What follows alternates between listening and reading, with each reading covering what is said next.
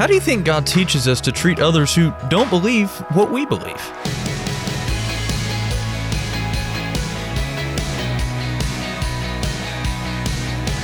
Hey there, I'm Andrew Stevens, and this is Unlocked, your daily key to unlocking God's Word in your life.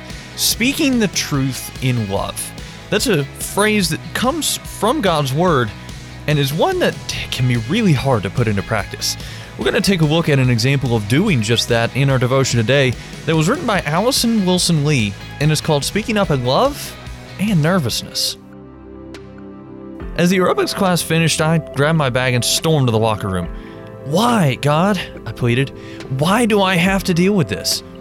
Near the end of the workout session, the instructor had made a rude remark about a member of a popular boy band. Over the microphone she'd been using to call out exercises, the aerobics teacher had referred to this person by a homosexual slur. She laughed and a few minutes later wrapped up the session.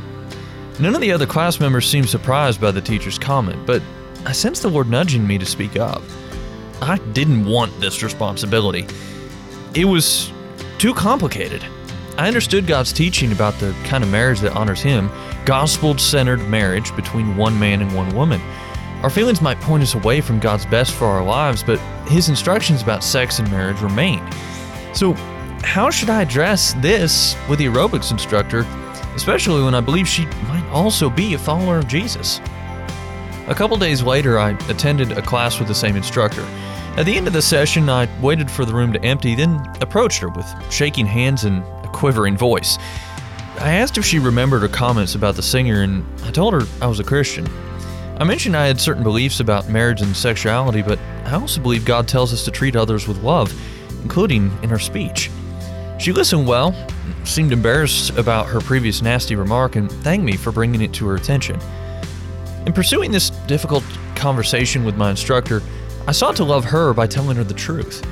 Because the grace Jesus has shown us, we can demonstrate His forgiveness and do good to all people, even those we might disagree with. Because in love, Jesus died and rose again for my aerobics instructor, for the boy band singer, and for me. So let's talk about this. What are some questions going through your mind right now? How do you think God teaches us to treat others who don't believe what we believe? Take a look at Galatians 6, verse 10. How should we approach Christians who are speaking in unwholesome ways? How does the forgiveness Jesus gives affect the way we have those conversations? What are some of the difficulties in balancing speaking the truth while also doing so with love? As you and I can read in Ephesians 4:15, instead we will speak the truth in love, growing in every way more and more like Christ, who is the head of the body, his church. Now, I'd encourage you to read in your Bible Ephesians 4 29 through 32 to help keep God's Word alive in your life. Unlocked is a service of Keys for Kids Ministries. How would you like to write for Unlocked just like Allison did for our devotion today? If you're interested, check out our writer's guidelines at unlocked.org. Also, be sure to check back tomorrow because Emily is going to tell us a story about help. But until then, I'm Andrew, encouraging you to live life unlocked, opening the door to God in your life.